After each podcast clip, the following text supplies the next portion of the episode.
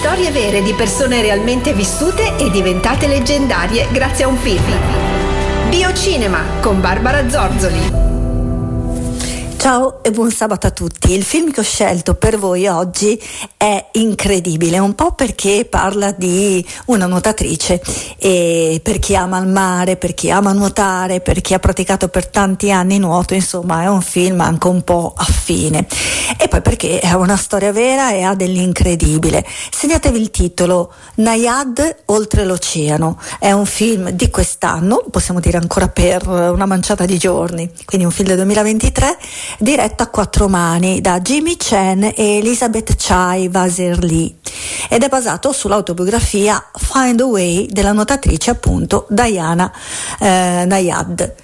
Che cosa racconta il film? Beh, racconta la storia di questa prima bambina, poi ragazza e poi donna, donna matura, che all'età di 30 anni, dopo aver compiuto delle imprese a nuoto incredibili, non parliamo tanto di nuoto in piscina, qui si parla di nuoto in mare, no? in mare aperto. Questa ragazza mh, mm, galvanizzata dal padre, dal, mh, mm, dall'allenatore, eh, ha proprio nella sua indole quella di essere essere una sorta di ninfa dei mari, una sorta di dea dei mari e quindi si misura alla pari con questo, con, con, l'oceano in questo caso, che eh, ovviamente può perdonare o comunque è sempre da avvicinare con molta attenzione.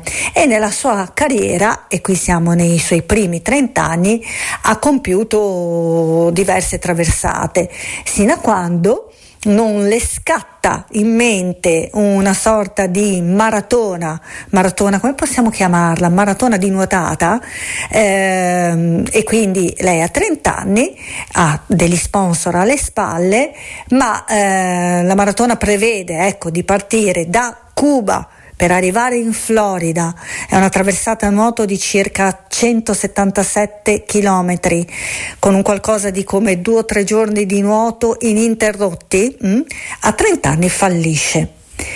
Il film la ritrova già grande, sessantenne, quando aveva, ricorda di aver abbandonato lo sport per diventare una giornalista sportiva, però poi legge una frase, una poesia che, dove ci si interroga un po' sul senso della vita, su quelle sfide che abbiamo lasciato così, su quelle cose che non abbiamo magari avuto il coraggio di portare fino in fondo, per cui si incaponisce e dice e ora io alla faccia di tutti ci riuscirò, mi rimetto in gioco e magari ci riesco. E il film lavora proprio su queste ultime ultime mie parole e magari ci riesco.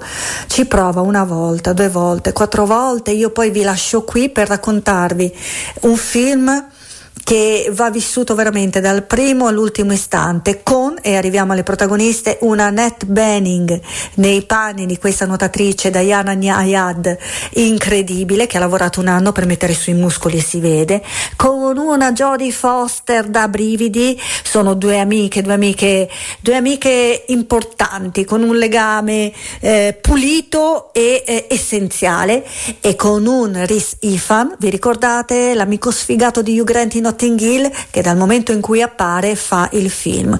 Solo per questo vale la pena di vederlo e anche per scoprire se questa nuotatrice riuscirà o no a compiere questa impresa. Recuperate il film e noi ci sentiamo sabato prossimo. Un bacio a tutti!